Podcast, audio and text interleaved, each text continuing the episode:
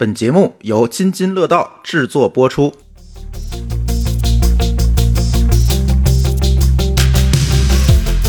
各位听友，大家好，这是科技乱炖。呃，这期我们聊聊虚拟偶像。哎，今天我们准备这个提纲的时候，丽丽就首先提出来：“哎呀，我这个想象不到这期节目你们会 怎么录。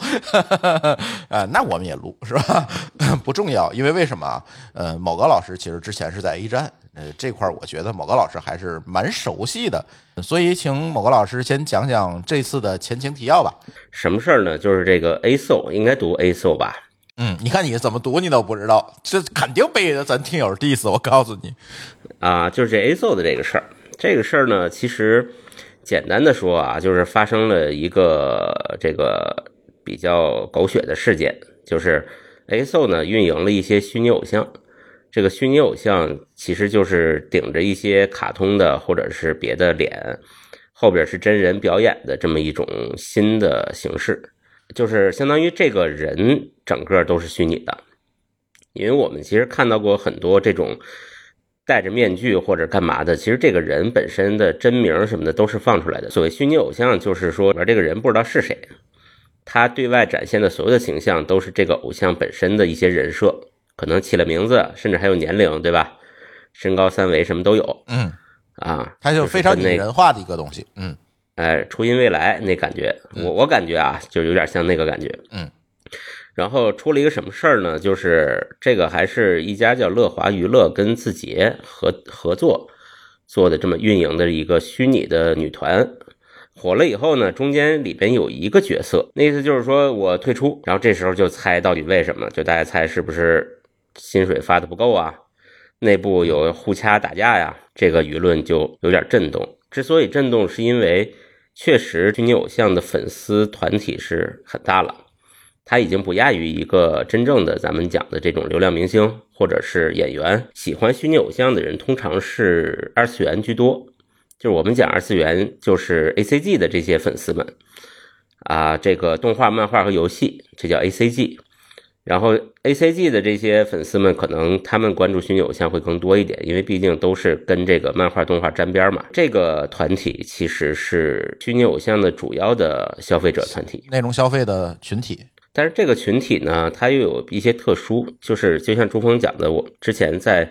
我在 A 站工作过一段啊，我们也观察过二次元消费者的这个群体，这个群体的一个一个特征吧，他们其实，在主流的媒体或者是话语的领域中，并不是非常的多见。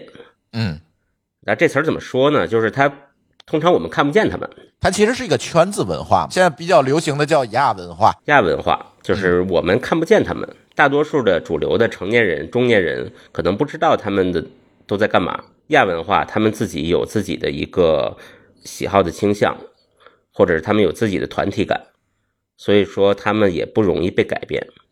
当他们产生了一个新的，呃，比如说这次这种事件以后，他们聚聚集在一起所散发出来的这个声量还是很大的。在我们这个圈子之外的人会有会有一种感觉，就是之前没听说过这些人，但是怎么突然就上街了，突然就散发出很大的声量。但是之前我们完全不知道他们的存在，或者是他们在日常的喜好是什么。对，会有这么一种感觉。其实我也是这次事情出来之后，我才关注到呃整个的这样一个文化的产业背后的这些事情故事，其实是我们员工卷圈同学，我们后期的卷圈同学发给我，然后我做了好几天的功课，我说咱聊聊这个东西，我才我才敢拿出来聊。其实真的像某个老师说的，这真的就是一个亚文化小圈的东西。其实，在国内，别管是国内的还是整个的这个互联网世界上，其实存在着很多很多亚文化的小圈子。嗯，其实大家最耳熟能详的就是二次元嘛，这算是一个。现在其实都已经破圈了，二次元这个小圈子都已经破圈了，还有很多很。多基于这上的错综交错，呃，甚至是叠在一起的，像这种虚拟偶像啊等等这些东西，其实是在二次元圈圈子上又衍生出来的，等等这些有很多很多这种亚文化的小圈子。而亚文化小圈子最大的一个特点就是，它如果用一句俗话说，它其实特别抱团儿；如果用一个比较学术的语言去说的话，它其实是有自己的社交的识别的符号，是有自己的社交货币在里面，所以这样的圈子其实凝聚力是非常非常强的。一旦在这个圈子里出现什么事件，我会马上的看到，在社会面上我就能看到他们的一些消息，那就会爆爆出来。就像刚才某高老师说，就像上街一样，突然就发现怎么有这么多人。说到这儿，我其实特别想起来当年在 A 站的一个小插曲，就特别有意思，也能佐证这一点。就是大家可能知道，在大概在好几年以前，那时候 A 站经常出问题，嗯啊，我们叫做这个炸站，就是这个站又挂了，就炸了。但是呢，A 站我印象中当时最长的时间能炸过一个月，就是这一个月这网站都访问不了。不是，这这事儿要放今天你就完了，知道吗？嗯，对，放今天这个网站可能就完蛋了，就不会有人再来了，对吧？对啊，但是在 A 站，因为它是一个它的创始的时间比 B 站还要早一点嘛，嗯。确实是有一些呃死忠的二次元粉丝，所以说 A 站炸站一个月之后，仍然能回来几十万人，就是它上线第一天，嗯。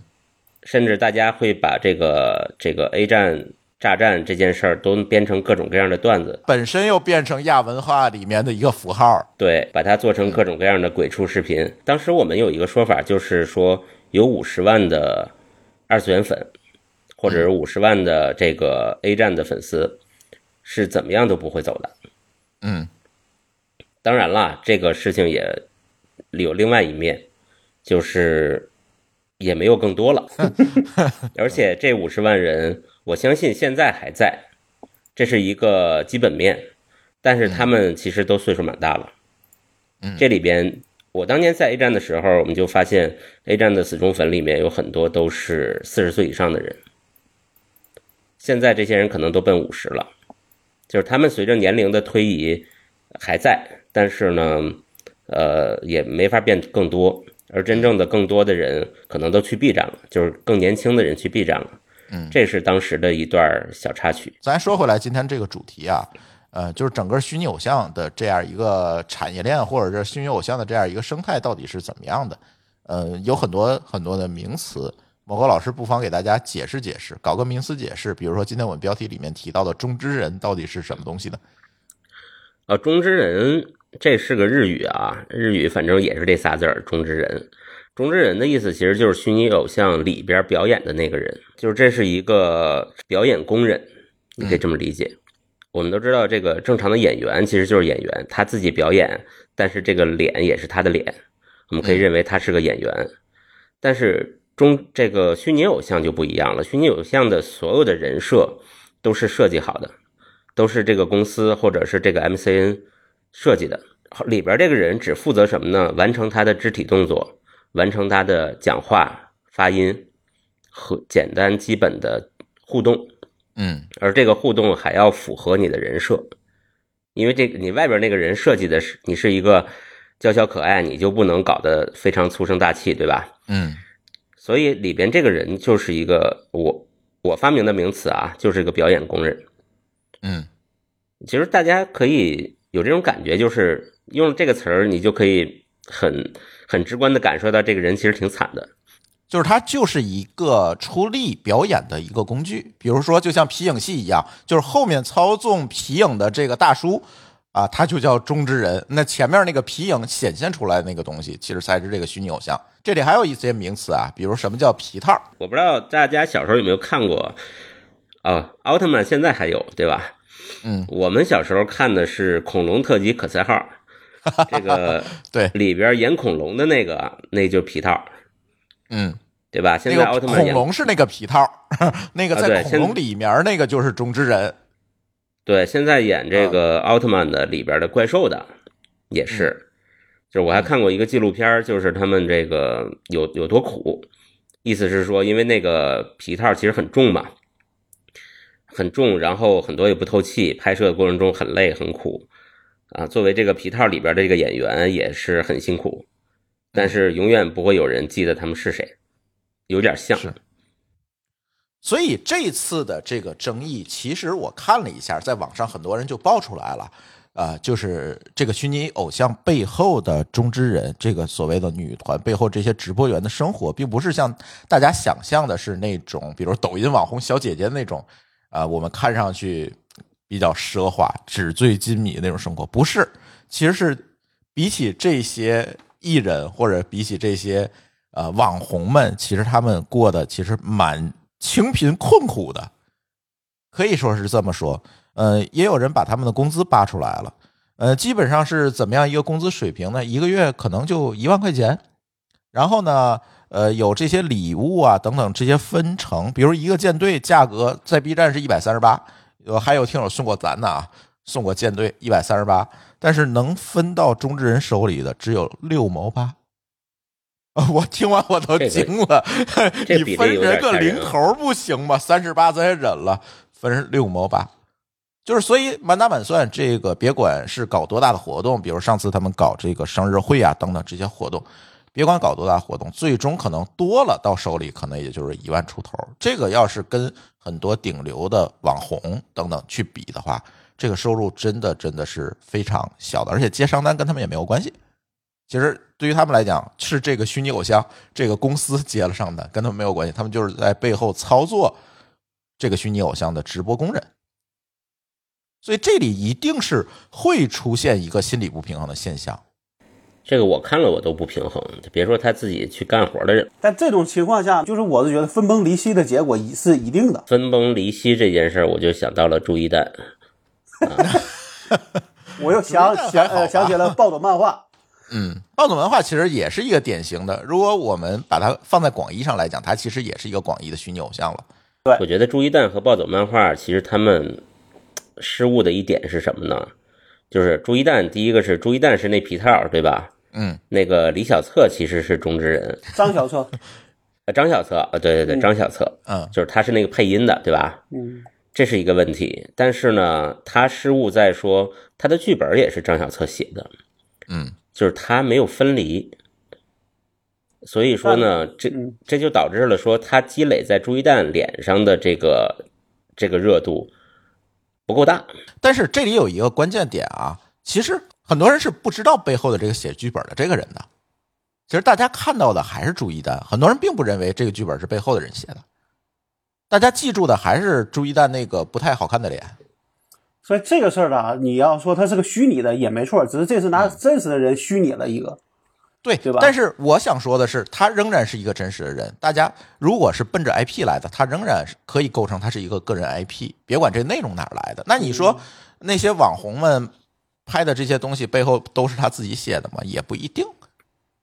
哎，你说这时候人家美国好莱坞就先进了，嗯，人家有个编剧工会，对不对？其实当年好莱坞也是编剧是很很底层的工作，虽然它起到了一个很核心、很灵魂的作用，但是它是个很底层的工作，对吧？对，露脸的演员、导演，反正编剧甚至名字都出不来，嗯但是人家可以组织工会啊，人家争取权利了。嗯，你这么说就错了，他们那个哪个职业没有工会？嗨，又扯远了，嗨，再扯就咱节目没了。因为所有的就是感觉所有的内容产业都会面临这个问题，你前台露出去的东西和后台供给内容的，通常不太能够一直是同一个人或者是同一个团队。这是一个工业化之后能够这个内容一旦能够批量制作，就必然会发生的结果，就是前面有一个表演的，后面有一个编剧的，甚至还会有一整套团队负责啊运营啊等等这些事情。那你最后，但是最后观众或者是听众记住的是台前的那个人，对吧？但是那是一个活人啊，那是一个自然人，那这个人就会随着这个 IP 在走。那比如说他去了另外一个公司，或者他转会了。等等，这种情况就会造成我这个公司为这个人投入的资源全白费，因为最终的内容的受众是跟着这个人去走的。如果我们举一个例子来看的话，呃，举好莱坞例子有点远，那我们举李子柒的例子就好了。虽然那个 MCN 我们都知道就不这么地道，对吧？我们也聊过这，在节目里也聊过这个事儿，但是大家会发现。即便是他们签了这么复杂的合同，他们又搞了这么多事情，又在股权上去弄了很多李子柒本来应得的股权，做了很多不地道的事儿。但是最终这个 MCN 其实并没有在这个事情里面获益，为什么？因为大家是跟着李子柒的这个 IP 去走的。李子柒说发了一条微博说我不干了，我走了，那这个公司就归零了，因为这个公司最重要的资产。甚至说，唯一的资产就是李子柒这三个字儿，或者是李子柒的这张脸。对，这是最大的风险。就是他他用了再多的法律方面的合同也好，什么也好，保护自己，其实都没用，没有用。对，受众内容消费者是跟着人走的。对，李子柒这个事情呢，就恰好是属于这个 MCN 比较鸡贼，想坑他，然后他不干。但你想，我们想到，我们想一个正常情况，就是 MCN 不鸡贼，嗯也没有坑主播，嗯，啊，就是审美疲劳了，主播就想走，那这时候 MCN 就倒了大霉了。在抖音和快手上大量的出现这种的情况，对就是来一阵走一阵。前段时间张同学火，咱也聊过。你看现在还有人提张同学吗？最近好像没什么推荐了哈，应该对人还在。这又是另外一种现象，就是平台，这是上期咱聊的内容，就是平台对这个 IP 的这个或者流量的这个指挥棒。但是我们回到这个事件的事情的原点上来看，我就看 IP 本身的价值，很多的时候在传统的这样从几百年前对吧，电影发明那天开始，这个 IP 都是跟着演员本身跟出镜的这个人去走的。然而，它背后的这个编剧啊、公司啊等等，通常会在这里占据一个弱势的地位。那所以今天，哎，你看，突然我们的科技发达了，我们这个动作捕捉技术啊等等这些东西有了，那好，那我们去造一个虚拟偶像就好了。我相信这是任何一个商业公司或者做内容的商业公司第一想到的事儿。当然了，我们不否认虚拟偶像这件事情一定是有喜欢它的受众，是。肯定从一开始的那一个点是有喜欢他的受众把它推动起来的，但是最终它能够火，它能够成为今天的这个样子，很多公司包括像这次的这个 ASO 也是自己去投资的。为什么这些资本能看到它，或者是能够在里面投入重心去推动它？当然，推动效果怎么样，到底是因为谁火的，这个我们不论。但是为什么这些商业公司肯去做投入？我相信他们一定意识到了这一点。现代科技的进步是一定能够取代过去几百年间 IP 的这样一个强势地位的，因为之在此之前，IP 都是在一个自然人或者在一个活人的身上的。那现在我变了，就把这样一个虚拟偶像的角色放在那儿。好，我前面是你撬不动、拿不走的我的一个代码、一段程序、一套 UI。是这些东西，那你是拿不走的。那我背后找一个非常容易替代的中之人去操作它，就皆大欢喜了。想的很好啊，很美好。对我相信，包括像字节这种趋利的公司啊，他们一定是看到了一个解法，他觉得这是个解法。是，就是刚才咱们说的李子柒那个矛盾，那个矛盾永远会存在，或者说它是个定时炸弹，对吧？嗯，它不一定爆，但是它肯定是个炸弹。他们肯定看到了，觉得这是一个解法，所以才拼命的进来了。但是我有一个不同的看法，就是我觉得内容不能产业化。咱们就不讲说广义的内容啊，因为你比如说听音乐和看写文章都是内容，对吧？咱就说这种表演性的内容，呃，必然是要有温度的。那温度是什么呢？就是说我们是要看到和我们自己一样的一个活生生的人站在对面。我跟他产生一种情感上的交流，有共情，产生共鸣，产生同理心。对，我看电影，我看到一个这个悲伤的或者喜剧的，我会跟着里边的情节一起，呃，这哭呀笑呀，其实这都是共情。我会能把我带入进去。那里边即使他演的是动物，演的是机器人，他其实也是拟人化的表演，对吧？所以他的终极一定还是真人。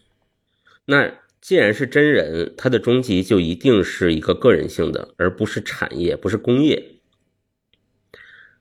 那就像我觉得好莱坞的做法就比较好，可能大家都过去看过很多纪录片讲好莱坞的这种电影工业的做法，它其实没有试图把演员抹掉，他只是在下边用了很多的机制和规则，能让大家相安无事。对，能让你破坏规则的人受付出很大的代价，这样大家不会去轻易破坏这种规则。我倒觉得这里边其实最大的一个机制就是利益分配，让大家觉得我的我我的付出是有所正当回报的。而现在看这个事儿上边，我觉得就咱们看了说，你先不说其他矛盾，就光这利益分配上就已经是有问题了，那一定是一个分崩离析的结果。老高说的这个事儿不是个最起码的事儿，而是一个最核心的点，就是说所有的参与人最核心的达成的共识就是利益分配。咱大家都是来赚钱的，对吧？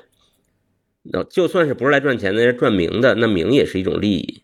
那核心共识一定是如何分配利益，这里边要有不同的角色以及他们代表他们的这些这个各种，呃，就像工会一样的这种角色在一起拼拼命讨论或者。组织，对，对，来拼命讨论，达成一个共识。这个共识产生了以后呢，所有人都遵守。如果你有一天不遵守，你就无法进入这个行业了。嗯就像朱峰刚才说的，那我们像这种 MCN 之间的主播流动，是不是可以像足球俱乐部一样的转会呢？我培养了他，花了很多钱，他去你那儿了，那你要给我补偿啊，这也是有规则的，对不对？但是往往现在在在在这个世界里，好像就没有更多的这些东西。对，我觉得还是 MCN 的这个，尤其是咱们国内的 MCN 的这个世界的时间还太短，嗯。啊，还在新手村没出去呢，嗯，不像美国拍电影拍了有一百多年了，对吧？我个人觉得这事儿是，首先是大家对所谓的一个机制上的一个不尊重。你虽然没做过虚拟这个世界的这些，那你总做过这种现实世界中的利益分配吧？那如果说这个人他天天干二十小时活，但你就只给他一千块钱，那这人是留不下来的。这个人如果又是你这个中的一个核心的一个工种，那这个人你不可能说你就只给他一千块钱吧？老高说的这个问题非常好，这也是我这几天百思不得其解的。后来我突然明白这件事情了，就像我刚才说的一样，这些运营虚拟偶像的公司，并没有把背后的这个中置人当成是一个主播，而是把他们当成了操作工。你是随时可以被替换的。他是觉得说，你今天一万块钱你觉得不满意，好，明天我招一个能招我要八千的，我换一个，我也能干得下去。那我凭什么给你更多？他是基于这样一个假设前提之下的。但他为什么不能考虑另外一个假设呢？我如果说我这事能挣一个亿，那我给你，我先来，先来说，我先跟你谈，说你觉得多少钱能你能满意，对不对？这是先谈，而不是说我先给一个低价，然后再慢慢涨，或者再慢慢降。我觉得他们发明或者是投入虚拟偶像这件事情，为了就是避免这样一个情况的出现。但现在恰恰没有避免。为什么没有避免？就是刚才某高老师说的，因为最后大家发现跟它的内容受众建立连接的还是人的真情实感，最后还是在人的身上，而不是在那个偶像。偶像当然是很重要的一部分，它提供了外在的形象，但是它背后最重要的感情的这一部分是没有办法被替代的，在是没有办法被台本去设计出来的，因为它背后是个人。对，在这里我要插一个电影，叫《西蒙尼》，我还真没看过。哎，你们我也谁看过没看过，你们想没看我我看过，我当时就在想我说这事儿我可能有个什么关系？哎，我突然就想起来是西蒙尼，二零零二年由那个就是那个那个出卖秀那个导演导的，嗯知道吧？那个导我导演我觉得他是比较有奇思妙想的。那么他这里边讲啥？就是一个导演他想找到一个一个好的女主演，他找不到，然后呢，一个电脑天才就给他送来了一个。一个完美的一个虚拟人物，他就是伪装这个虚拟人物是个真人，然后这个人出了名之后，然后他就等于为他前面所有的这话要不断的编谎言，因为讲的好他像还真的像现在我们说的这个事儿。对，就是他要说这个人是真的，但其实他是个虚拟的。然后所有的人，包括记者呀，包括他同行啊，都会出来去怎么说，来去想把这个这个故事能能够挖到真相，对吧？那这个时候到了最后的结果，就是一个怎么说，就是我们现在遇到，就是你前面如果说你这个东西完全是个虚拟的，完全是电脑化的，对吧？那大家可能不会去透过这个虚拟人像去投射到后边的那个人。但是如果你认为一旦是说，虽然虽然这个呃怎么说这个怎么这个人物是虚拟的，但是后面是由这个电视这个电脑特效或者叫电脑捕捉的，那大家还是会往后边去看的。对，因为现在的计算机技术达不到真的弄个 AI 让它有真情实感，它有自己的人格，这是做不到的。你背后必然还有一个人。老高说完这个电影，我突然又想起一个古早的电视剧，叫《编辑部的故事》，里面有一集，就是他们有一个人给他运来一个工作机器人儿，其实是一个人，知道扮演的。然后 这帮人都觉得这个东西太好使了，知道天天使唤，然后使唤来使唤去，终于有一天这个机器人暴动了。就是因为它背后还是人的情感在背后嘛。回到刚才说的这个内容产业啊，或者是这个演员行业、表演行业，我觉得不能给它产业化或工业化。嗯，资本家们一定是会想朝着这个方向，他恨不得连中之人都没有。嗯，就是他真弄一个 AI，他就开心了，对不对？因为这东西就不可能跳槽了。对的，嗯但是这插一句啊，那他还得考虑下边真正为这个虚拟形象做开发的人啊，对吧？写代码的，做这个，呃，那就好换了。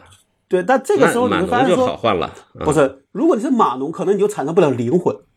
就我们假定就是 AI 发达到了一定程度，它能够产生灵魂的时候，呃，那我倒觉得到时到那时候可能会反其道而行，大家会说，我这有真人的，你们看不看？真的确实物极必反。嗯哎，对，你说到了一个这样的一个发展到极极致的程度啊，就是每个人，您每个人眼前都有一个适应你的喜好的一个 AI 的虚拟人物，嗯，然后千人千面，你说这个世界的是吧？多可悲啊，对吧？对啊，好烦呐、这件事。所以还是老生常谈的问题。我们这几期节目其实一直在聊，就是所谓的流量逻辑，其实慢慢的在消退嘛，因为没有更多的增量了。这个时候，其实活人真情实感给这个内容受众带来这个体验，其实往往是一个虚拟的东西没法替代的，很多噱头在里面。比如说前段时间微软弄的那个小兵是吧？弄了这么多，我最后我发现也就是皮套，就是背后还是有人在演，就你没有办法真正的用用 AI 去解决这些事儿。所以虚拟偶像，我总觉得它归根到底，其实我们最后还会发现，虚拟偶像可能还是一种内容形式，或者叫一种媒介。那最终这些真人背后的真人这些东西，其实往往是很难被取代的，因为你避免不了这个中之人的 IP 化。就像刚才我们说了这么多，这太难了，因为这个实际本质上是虚拟世界与现实世界的冲突。尽管啊，大家说我去呃关注这个虚拟偶像，我加入这个圈子，其实我是为了通过虚拟偶像去逃避现实，这个我特别特别的理解，真的非常理解。但是问题是在于，大家从内心里追寻的其实仍旧是奔现，这是人性，这是改变不了的。对，最起码在最近的几百年当中是改变不了的。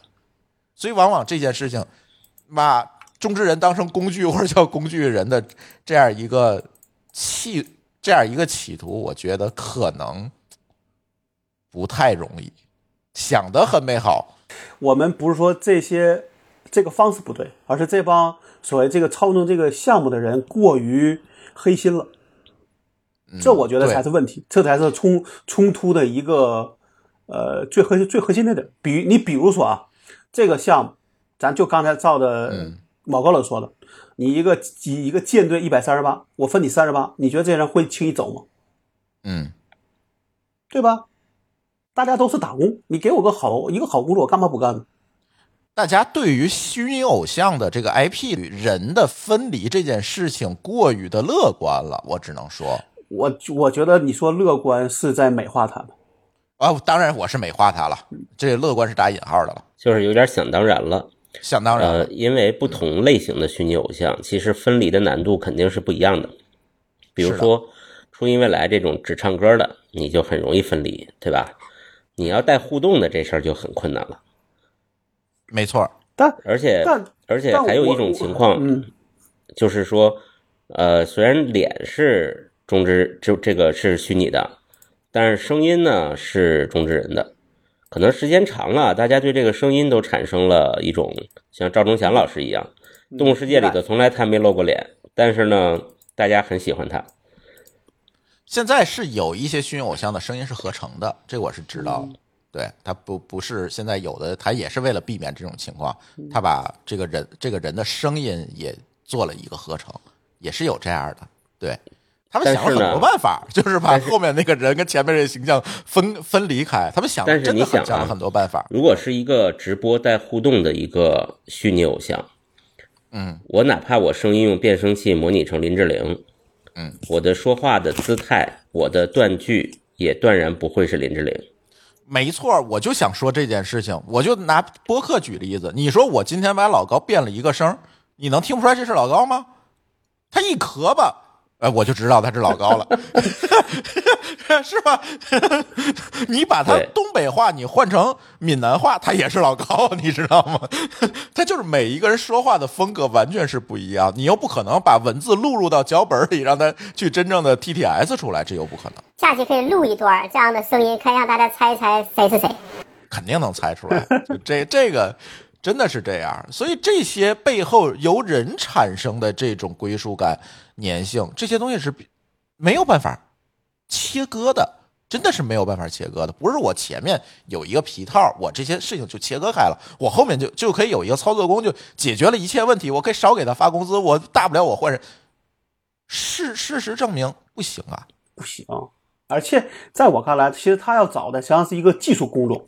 对吧？是一个是一个是一个有所谓的技术能力的人，你既得可能舞跳得好，又得比如说能够能够怎么说，就在直播的时候还能够比较好的去能够讨讨巧这些观众，对对吧？你对吧？这样你才有更多的打赏。那这样的人，其实在我看来，从我的公司上讲，我希望这人能在我的公司长能够长期工作，而不是说我把你当一个工具，你爱你你你你就是怎么说呢？爱干干不爱干滚，对吧？我不把它当做是一个呃。我我就是我要把他当个员工来看，我要当把他当做一个可以长期工作的员工，这样的话对这个公司才是一个安全的方式。但是我想这个有一个原因是这样，我猜测啊，很有可能是真的，就是说他为什么这么便宜，对吧？刚才说的只只得几毛钱，为什么便宜？而且他会把把它当成工具呢？是因为可能当前这个市场上这样子的候选人确实供应量会很大，嗯，因为。我们讲商品定价的依据就是市场供求关系嘛，嗯，当他把这个人当成一个商品，当成一个工具的时候，大家当然要看供应量。就像你说的，你你跟我让加工资，那边还要减工资的，还还找不着工作呢，我要让那减工资的来，对啊，你怎么办啊？那这个事儿呢，我个人觉得，我觉得可能会有一个合理定价，对吧？哪怕说咱们的合理定价是两万块钱，但现在看说，如果说他。宁可说要要提前十四个月都要解约，那说明这事儿一定是有它的不平衡的地方的。你现在咱不说你对所谓的虚拟形象，那我就说你在后边的一个动作捕捉的一个工作量，能不能算得出来这个人的待遇是什么样？一定是能的，因为在电影工业和在其他行业，它有很多动作捕捉的事儿啊。那你那时候你付给人家一个月或者一个小时多少钱，你是能算得出来的。那你这样想想，那你如果说你这个东西你就典型的比那个要累，然后给的又少，那。我为我为我为什么要为这个事儿来去这么累呢？而且还受伤了吧？还是刚才我那个观点，就是这个里边需要大量的制定规则。这个规则的目的是说。你不能指着这些老板们、投资人们都是都是很有道德的。这个不能叫道德，这只是在我看来就是一个一个传统的商业的一个方式。就好比说，我要招个人，我也知道说这个人他大概在就说或者说这个职位在大概的这个行业里是一个什么样的一个薪资标准吧，我才能去给定一个价格，对吧？对，搞不好还真是现在他定的这个价格。我跟你讲。但是这事闹大了，你说对他来说损失是什么样子呢？我觉得啊，因为这件事情，我们对这个行业没有这么深的了解，我们只能从外部、从这个内容产业之间的这这些各个协作之间的关系，我们去讨论这件事情。内部他们发生了什么，我其实是不知道的。现在只是大家传来传去嘛。呃，事情事实是有，但是内部在在此之间发生了什么事情，我是不知道的。所以呢，我倒不想。呃，深聊这个事儿，我们只是从整个产业或者行业的角度，我们我们去看一下这个。我我感觉，或者是我们三个人觉得，可能这里出现了这样的一个认知错配的这样一个现象，带来今天这么翻车的一个结果，应该会是这样。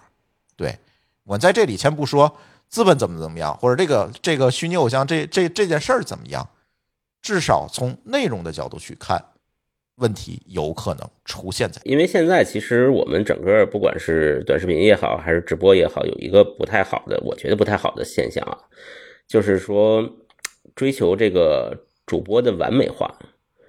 嗯，这个完美不光是长得、穿着、谈吐啊，也包括道德不能有任何瑕疵啊。当然，这个咱就没法展开说哈，因为很多主播我觉得被封杀的蛮冤的。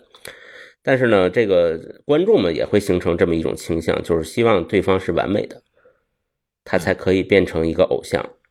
他不会有这种，我觉得这种这种这种感觉就像什么呢？就是就是他不会有和主播平等对话的感觉，他一定要仰视。啊，他觉得你既然在直播，你既然什么，你就必须要达到足以让我仰视的程度。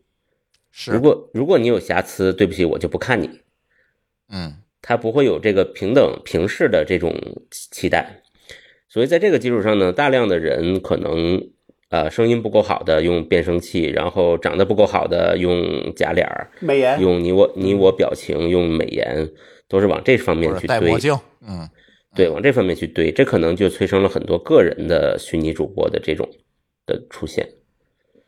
但是我觉得这还是观众们不够成熟。当然，我这个话说的有点大言不惭啊，有点上帝视角，也可能可能人类就是这样子，也说不定。我觉得啊，这个我要提一个不同观点，就是这是人的天性，看脸这件事情真的是人的天性。呃，有的这个主播的节目的内容非常好，但是我真的就有点看不下去，就打引号的看不下去。我我肯定是看了，都不然的话我也不知道。对，就是打引号的，确实是你很难，就是很容易出戏。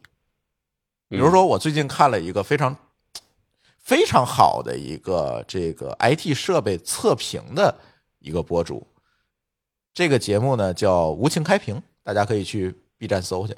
就是各种这个服务器啊、IT 设备啊、这这这个等等这些东西，交换机呀、就是别人不会评测这些东西的，对吧？就是他能搬出这些东西来评测。比如今天我们评测一个华为的高端防火墙企业级 交换机，就评测这些东西，因为这些东西一般人拿不到嘛。就是他这个内容确实是很独到，但是唯一不足就是这哥们儿啊，这个外观啊，确实是差了这么一丢丢，就导致我真的是做了 n 次的心理建设，真我才能真正的心平气和的，我真的我把内容看完，我觉得 OK，这个博主牛逼，是这样。我觉得是不是有些时候可能是这个视频或者节目本身制作的不够精良？我觉得不是，他这个节目的制作，我不觉得有问题。或者换一个颜值更高的主播，有可能他是一个非常容易让你看下去的一个节目。他是这样，就是这是人的天性，就是谁也别说谁，知道吗？谁也别站善意这说别人，你你不应该挑剔主播的长相。没有，我觉得这每个人都会挑剔。但但我觉得是这样，就是如果这人长得一般，其实你也不会去挑；但如果这人确实长得可能，比如说特别差，那可能确实大家会比较难受，这是有的。我在那个抖音上有一个，呃，那个做显做显示器这个评测的，我不知道你看过没有，叫小叫什么小雪人儿嗯，不知道，我没钱买这么多显示器，啊所以，我看了他那个人，在我看来就属于长得就算是就就是一般，对吧？就也不好看，但也不难看。但是呢，我呢就属于说，可能我还得这样说，就这个可能这种评测类的，你其实大量情况还是不是看他的脸，对吧？嗯，那你可能更多还是在于他去给你能不能给你讲一些你不知道的事儿和知识，这个可能更重要。但是有一些就是，他就把你往这个偶像或者所谓的这种这种颜高颜值啊，就上去那去惹的话，那你一定可能就得把自己培养成那个叫没有，就得底下把往那个完美的角度上去培养才行，嗯。对吧？嗯是我还是比较尊敬这些敢于出镜的这些博主的，确实是。但是当然了，现在网上也有另外一种风潮，就是 UP 主们走饭圈这条道儿，就科技 UP 主走饭圈儿这条道。大家我就不点名了，大家肯定是知道是谁，知道是谁可以在评论区里留言，看看你猜对不对，啊？就还是说回内容来啊，我我觉得，嗯，内容肯定离不开人，离不开你真情实感、真诚的表达。那除此以外，别的东西呢，可能会是加分项，或者能够让大家更容易的关注到你的内容。但最终你这件事情能够长期的做下去，就是你跟你的受众建立的情感上的连接，就是最核心的就是这件事儿。说了这么多，今天虚拟偶像说了这么多，其实最核心就是这件事儿。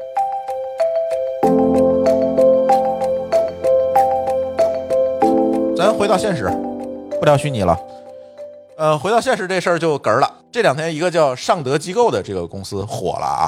这个火呢，并不是说因为这公司做培训的，并不是说因为它的培训业务做得多火，而是因为最近不是都居家办公嘛，所以哎，这个尚德机构呢就想了一个鬼点子，我觉得真是天才。什么呢？他在每个员工的电脑里装了一个截屏软件。注意啊，这不是截的电脑的屏，是调你电脑的摄像头截你的头啊，是这样一个截屏。然后呢，他要求什么呢？每天你不出现在摄像头里的次数不能多于九十八次，五分钟截一次屏，每天不能超过九十八次。如果超过了，这就算你旷工，没有在家办公。呃，他现在鼓励在家办公啊，但是他的意思就是说，你如果在家办公，你就老老实实的给我坐在电脑前面办公。然后这件事情就炸了，哈 哈大家纷纷说你是搞什么幺蛾子？这是，呃，但是这个话题呢，说回来，因为最近北京也好，上海也好，这个居家办公的这个情况越来越多了。那在居家办公的过程当中，真的遇到了很多问题。其实居家办公这件事情，从疫情初我们就开始聊，我们跟声网聊过一期节目，讲疫情期间的居家办公。我们后来其实又聊过很多，但是到了今天，这个疫情拖拖拉拉、拖拖拉拉搞了两年多了。那到了今天，居家办公这件事情，从一开始大家觉得这个事儿很新鲜，我们凑合一下把这个疫情过去，慢慢的变成了一个常态化的东西。但是，一旦这件事情常态化，它就诞生了很多离奇的事情。像我们互联网行业，居家办公可能是一个比较常态的事儿，就是以前没有疫情，可能有时候也是在家办公嘛，就还好，而且它不依赖任何，它是结果导向嘛，它不也，它对中间过程的依赖比较少。但是往往有些公司呢，它是传统行业的公司，也不得不居家办公，这时候老板可能就会拍脑袋，说 我怎么看着这帮人啊？哈哈，这帮人在我不在、我看不见他的时候，他是不是搞什么小动作了？他们是不是摸鱼了？啊，所以我也得有点手段看着他。就是出现了这这这种很离奇的事，是因为居家办公的这件事情，从原先互联网公司渗透，慢慢渗透往下渗透到了这些传统行业。那这些传统的老板们，慢慢的就想了一些用传统的思维去想了一些事情，就带来了今天的结果。老高，你怎么看这件事情？嗯，我觉得他还是把这些人当成工具了，还是工具人？对，不，今天是工具，不是工具人就是他觉得你在电脑前做的这个就是在办公。那我在这儿，我在电脑前我也可以摸鱼啊。嗯，那这事儿不就是属于又是在简单粗暴吗？对吧？嗯嗯，那我自己觉得啊，就是至少像比如说我们，呃。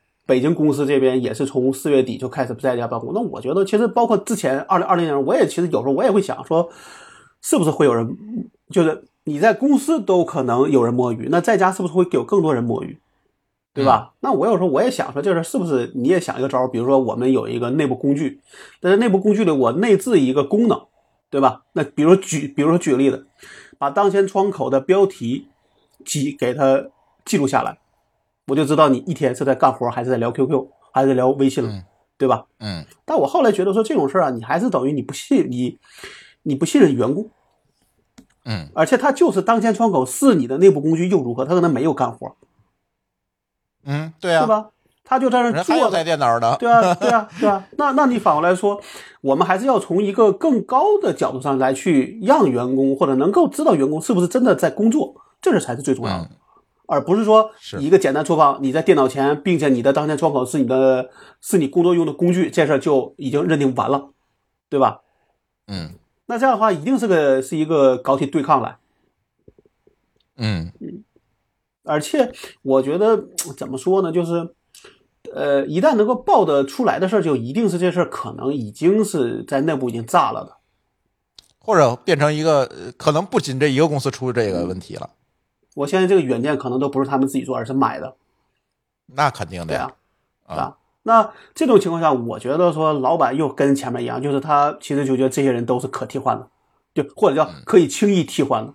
但是我觉得，但凡是一个就一个有所谓沉淀的一个一个职位，你随便去找一个人去替换，这事儿都很难，对吧？而且我今天还在跟我，因为我下午去了公司嘛，我还在跟我的同事聊，我说这种事儿就是，如果你是一个好员工，那我肯定是愿意留愿意留下你的，那肯定是给你更多自由。对吧？因为你一旦年龄大了，比如说你到了三，你三十多岁，那一定会有很多杂事儿，比如说接小孩啊、送小孩啊，各种原因。那你说这人能真的一天从早上到晚上，他坐在电脑前，可能心思也不在你的工作上。那你的自由和你说从工作讲，你一定是有一个有一个平衡吧？咱先不说钱，不说钱的事儿，对吧？你考的是这个人，你希望说能替他解决一些让他分让他分心的事儿，然后能让他把这个这个这个怎么说，把工作能够完成的更好或者更高效率，才是最重要的。否则你做八小时又怎么样？不，你就是做二十四二十四小时，他不出活，他还是一样的。嗯，但是现在还有一个另外一个极端，就是二十四小时 on call。就是说了居家办公，但是就是已经没有上下班时间了，就是他默认你随时都可以办公。这个这种也挺烦的，我觉得，呃，现在好多互联网公司，尤其是啊，也也有这种反馈，说在家办公可能就这个真的没别的事儿了啊，就真的就是在家办公了。这个我自己没想过要要怎么办，但是我觉得这还是公司的事儿，还是一个管理能力的问题，总感觉。当然，你像我们自己的工作，我们下班基本上不找员工的。我现在也是，对，基本上下班时间最好你给我消失，或者说啥，我比如我给你留个言，但我的留言不是指望你现在处理，而是说你第二天上班你看见了就行了。对对对，有时我可能是怕忘了，我给留个言。我我刚才老高说这这两种情况啊，还真都碰见过。呃，我就说说我们这边的做法吧。啊，我们我也是在某个号称互联网公司，反正现在算二第二梯队的一个中中大型公司啊，应该这么说。嗯呃，我们其实挺有意思的啊，就是在这个，因为我在这个公司啊，其实不是像这个这像像像什么字节啊之类的这么先进，就是理念这么先进。我们甚至连视频会议之前都不多，大家还都是比较传统的那种工作模式。那这次呢，这个疫情来了以后呢，我们因为信息化这个团队在我这儿啊，我们其实给做给老板呢做了几套不同的方案。几种方案是什么意思呢？就是不信任员工的方案和强信任员工的方案，以及折中方案。嗯啊、因为你们都知道，在大公司啊，我们做事情都要给老板做个选项。虽然说我们有推荐选项，但是毕竟还得有其他的可选项。所以说呢，我们有三种不同的方案。当然，我们的这个不信任员工方案也没有那尚德那么夸张。变态了，嗯对我们所谓的不信任员工方案呢，其实是通过系统来做一个呃每天的早会和晚会，我们叫做夕会、晨会和夕会。然后这两个会呢，需要呃这个这个团队的 leader 来去添到岗的人、缺席的人、讨论的内容，然后所有东西都是同步在在线的，就是所有人都能看见。然后每一个组他每天要完成这几这几项信息的填报，那可能你想这个全公司的组就会非常多，对吧？啊，这是一个就是非常强管理的一个措施。然后，当然这个特别信任员工的方案就不用提了，其实就和我们想象的一样，就是我们只看 OKR，只看最终目标，比如说线上的这个发布的情况，或者是迭代的情况，去不去管你这个员工你到底是半夜上班还是白天干活。最后呢，我们其实选的是一个折中方案，折中方案其实很有意思啊。啊，折中方案是什么意思呢？就是不做那些强的管理动作，但是我们会在后台看数据。嗯啊，因为我们的所有的办公用的呃工具、呃聊天工具什么都自己开发的。那这个这个这个，我们在后台呢，其实可以看到，比如说整个公司或者是大团队，我指的大团队可能就是一个 VP 下边这个团队，这个规模的团队，他在居家办公之后和居家办公之前它的整体的聊天的密度、它的开会的密度、它的群聊、单聊的量、它的文档上传到这种，比如说，呃，在线的文档，因为过去可能还有线下传递的或者什么样，反正现在没有了。它在线文档的提交和撰写的数量，去看趋势。嗯啊，如果说某一个人的某一个大团队的趋势发生了比较明显的波动，不管是往大了波往上去波动还是往下波动，那我们都会把这个信息同步给对应的这个可能是一个副总裁级别的人，告诉他说：“你关注一下，你怎么关注我不管，你关注一下。”那他可能会采取他自己想要的措施，他去解决内部团队内部问题。啊，但是呢，我们不在这个对员工有任何的，就是告诉他我会看你这个啊，我看你那个没有，我也不要求他去开什么什么奇怪的会。那所有的他自己要不要开这种会，是他的一线经理决定的。嗯，最后选了就是只有你们知道，其实员工都不知道这件事。对，就相当于说结果，那我特别好奇是结果怎么样呢？结果还不错，因为这一周应该是北京居家的第二周还是第三周了吧？第三周吧，我们，呃，对我们这周一其实出过一版报告，因为现在我们这个系统其实还挺矬的啊，这报告还是手工整理的，虽然数都是在系统 Excel 里，对，任何的 ERP 系统最后都变成了导 Excel 和导入 Excel。不不不，这个我们我们这是 PPT 比他们公司先进。对，就是因为 dashboard 这种东西要开发嘛，我们懒得开发了，就直接把日志导出数来看一看趋势。呃，看见的趋势是说，呃，工作量比过去在在公司里办公要大。嗯啊，你这会议啊之类这种肯定了，对吧？因为你根本没办法当面交交流了，全都是线上的视频会议或者是群聊。但是从代码的提交来讲是，呃，因为我们有一个指标，我印象中好像是这个需求的消化的速度是比以前要快的，啊嗯，代码提交量也大。我觉得这个事儿就看起来结果还不错，是因为我现在猜测原因可能还是因为大家其实平均办公时间变长了。比如说你在办公室里边，其实大家聚起来聊天聊个半小时，吃点东西，来个下午茶三点几，对吧？我觉得这事儿也挺常见，其实也是摸鱼嘛。你你在家呢，可能你平时想找别人聊点闲天儿，你发现找不着人了，你也不好意思拉个视频会议跟他聊闲天儿，这种事情其实就少了。其实从我自己的角度来讲啊，不管这些这个公司其他的同事，从我自己来角度来讲，我觉得居家办公是这个舒适了很多，幸福感指数提高了。前提是娃没有停课。啊，他们也在上网课 嗯，啊，他们也在上网课，但是呢，就就是还好。对，但是好处是因为我的这个通勤的这个叫什么成本比较高，以前送娃呀什么要起得很早嘛，现在就不需要了。啊，这个啊其实是而且中午啊什么还可以在小区里遛弯儿，那以前在办公室里头没有这条件，所以这个还感觉幸福感还变多了。还可以烤个串儿啥的，是吧？对呀、就没事儿就烤串儿啊。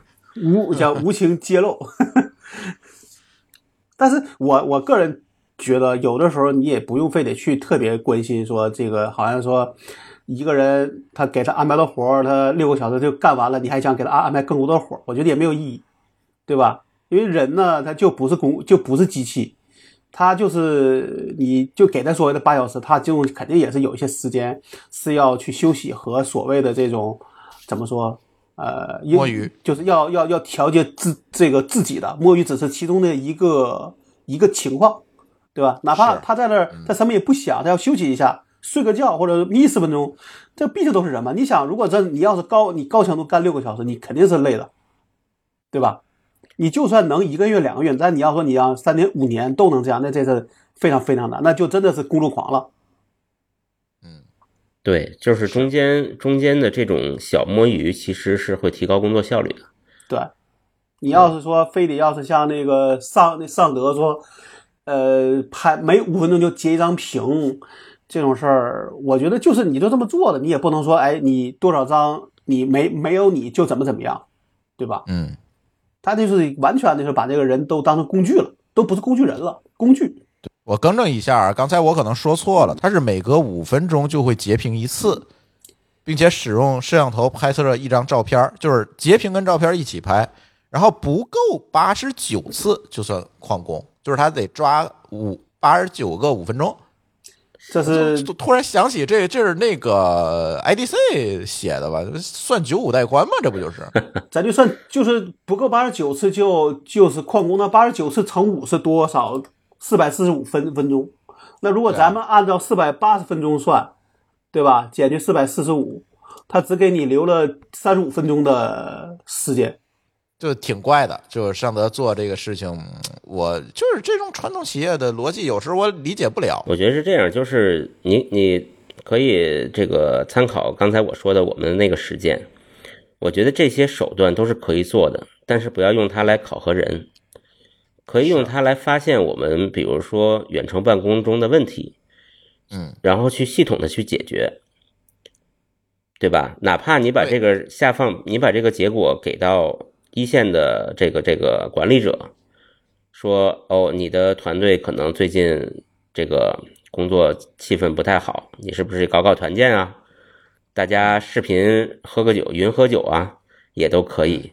但是不要让他去拿这个事儿去考核人，我觉得这就是本质的不同。就是我们可以用工具去抓数据，但是你看你怎么用。最后的目的还是要提高效率。没错儿，没错儿，目的还是提高效率。